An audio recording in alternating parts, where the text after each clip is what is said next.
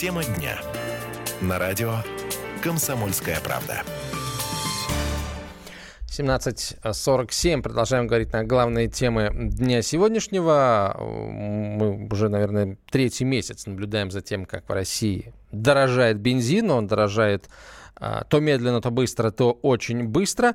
А вот, эм, наконец, появились, забрежила надежда на то, что ближе к осени бензин может начать дешеветь. А, чем это объясняется, да, на чем основана эта надежда. Мы э, рассчитываем в ближайшее время узнать у нашего спецкора из отдела экономики Олега Адамовича, который вот-вот выйдет на прямую связь э, со студией. Для начала скажу, что э, депутаты тоже там не дремлют, и в частности представитель Компартии Валерий Рашкин инициировал принятие законопроекта о контроле властей за стоимостью топлива.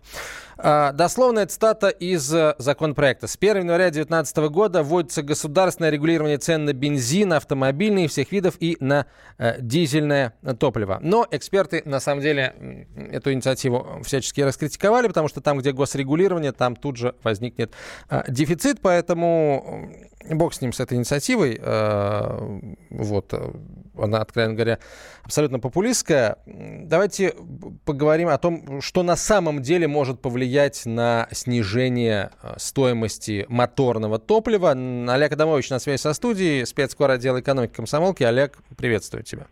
Добрый день. А, насколько велика вероятность, что бензин, ну, хотя бы расти перестанет? Не говоря уже ну, о деш...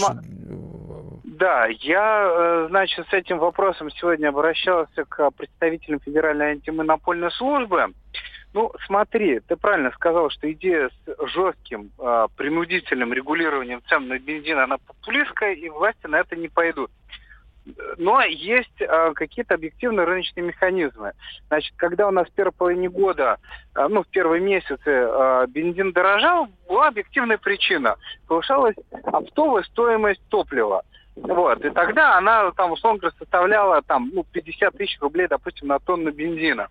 Сейчас оптовая стоимость топлива упала до уровня прошлого года, до примерно 44 тысяч за тонну. А розничные цены на АЗС, как ты понимаешь, не упали. То есть вот они как поднялись, вот, так они, собственно говоря, и держатся. И вот что может быть, это осенью ну, могут начаться какие-то переговоры о том, чтобы ну, убедить э, нефтяные компании снизить розничные цены, потому что, э, ну, как бы каких-то объективных причин для того, чтобы вот э, бензин остался настолько дорогим, нет. Но тут тоже, так как это при, в принудительном порядке сделать нельзя, не, не знаю, наверное, какие-то механизмы будут э, разработаны для этого. Но, по крайней мере, ФАС сейчас об этом думают. А, давай послушаем представителя ФАС, с которым тебе удалось пообщаться. Дмитрий Махонин, начальник управления контроля топливно-энергетического комплекса Федеральной антимонопольной службы России. На сегодняшний момент сети АЗС работают с достаточно приемлемой э, маржинальной доходностью. За редким исключением, да, она может быть там где-то на Дальнем Востоке. Новая цена сейчас соответствует цене прошлого года. При этом цена розницы, как мы понимаем, да, с прошлогоднего подросла. Таким образом, экономические предпосылки для какого-либо роста нет. Я бы наоборот сказал, что надо ситуацию подмониторить и где-то, как обычно, после осенних ремонтов можно смотреть о возможности какой-то корректировки в сторону снижения. Дмитрий Махонин, начальник управления контроля топливно-энергетического комплекса ФАС. Олег, а объясни мне, человеку непросвещенному, а если оптовые цены э, опустились до уровня прошлого года, почему розница-то вслед за ними, ну, я не говорю, что прям просаживается, но хотя бы ну, на несколько десятков копеек за литр бы бензин, почему не теряет? Ну, слушай, есть такое слово «жадность». Ну, серьезно, смотри, если ты поднял цены, на бензин, и народ, в общем, покупает. Вот, то зачем тебе опускать эти цены, если народ и так будет покупать? А, ну вот. Ну, к примеру, хорошо, ну, я опускаю цены, и народ пойдет ко мне покупать, будет у меня покупать больше, я выиграю на обороте.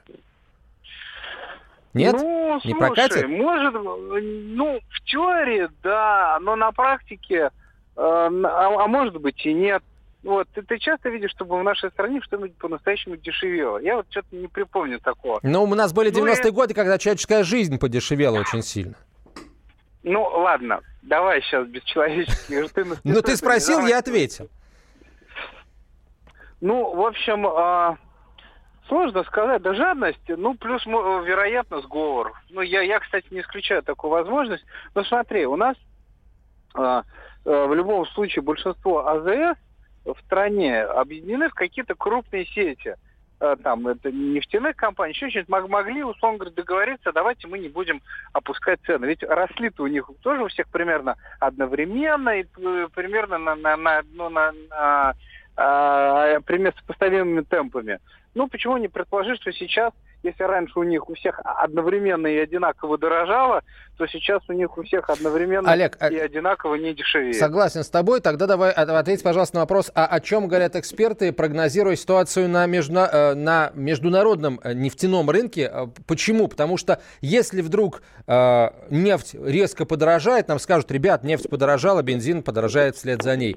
Окей, э, нефть дешевеет, нам скажут эксперты, э, на, на международном рынке нефть подешевела, э, естественно, экспортеры захотят немножко, скажем так, э, восполнить выпавшие э, валютные, валютную выручку на внутреннем рынке за счет, опять же, роста цен на бензин в России. Вот что произойдет на, на, на рынке нефти в ближайшее время? Потому что, что бы ни случилось, это все равно приведет к росту цен на бензин, говорят. Ну, ты правильно говоришь, чтобы не случилось, это придет просто цен на бензин.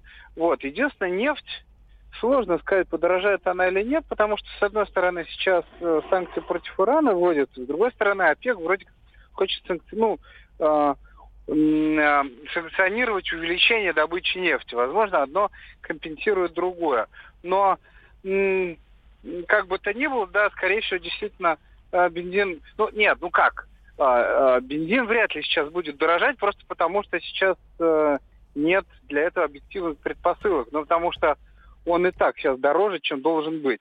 Ты имеешь в виду, если повысить оптовые цены, ну, ты знаешь, я думаю, что даже в худшем э, случае оптовые цены поднимутся до уровня апреля, и, ну, и, собственно говоря, как минимум и тогда, ну и тогда... То есть тогда давай... А, на том уровне, как сейчас. Выводим итоговую формулу. Если на рынке нефти в России за ее пределами не произойдет ничего экстраординарного, то цены на бензин э, с цепи упасть. не сорвутся э, осенью.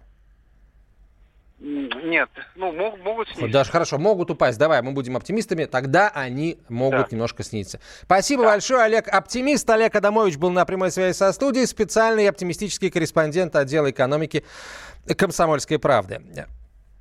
Меняем тему. Зачем самому говорить меняем тему, если есть э, специально обученные люди, которые могут это сказать э, за меня. Это наш звукорежиссер э, Люба. Э, чуть потрясающая история, э, просто, просто невероятная история произошла в Липецке. Там мужчина забеременел.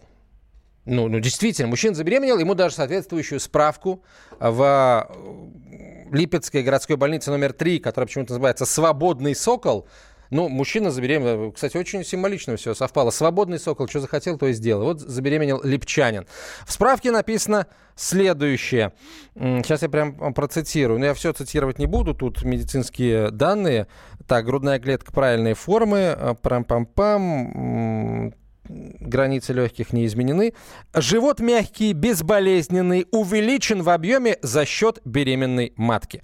А, тут даже подпись врача есть, но я не могу разобрать, э, что там написано. Вот.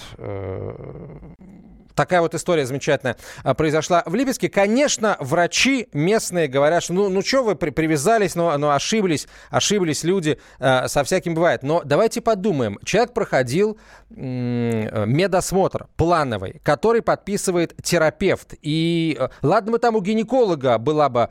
Э, был бы шаблон, где был бы э, увеличенный живот из-за беременной матки. Но это терапевт, у которого не только мужчины, но и женщины. Причем, наверное, наверняка большая часть мужчин и женщин, они возраста, ну, пожалуй, постарше детородного немножко будут. Откуда, как могла закрасться такая ошибка в этот шаблон, в общем, непонятно. И э, есть вероятность, что никогда мы не узнаем э, эту тайну. Ну, э, слушайте, главное, чтобы на самом деле мужик не забеременел, занял, а остальное все, э, остальное все, в общем, переживем как-нибудь. Сейчас, чтобы а, отойти, давайте, давайте расслабимся.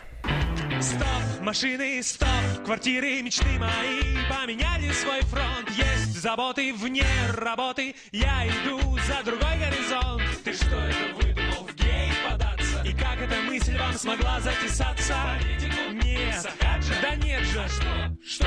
Что? Просто я беременный.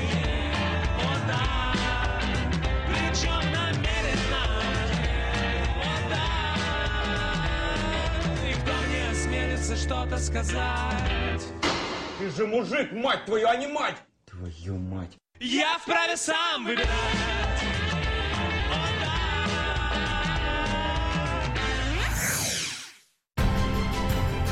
Будьте всегда в курсе событий. Установите на свой смартфон приложение «Радио Комсомольская правда». Слушайте в любой точке мира. Актуальные новости, эксклюзивные интервью, профессиональные комментарии. Доступны версии для iOS и Android. «Радио Комсомольская правда». В вашем мобильном.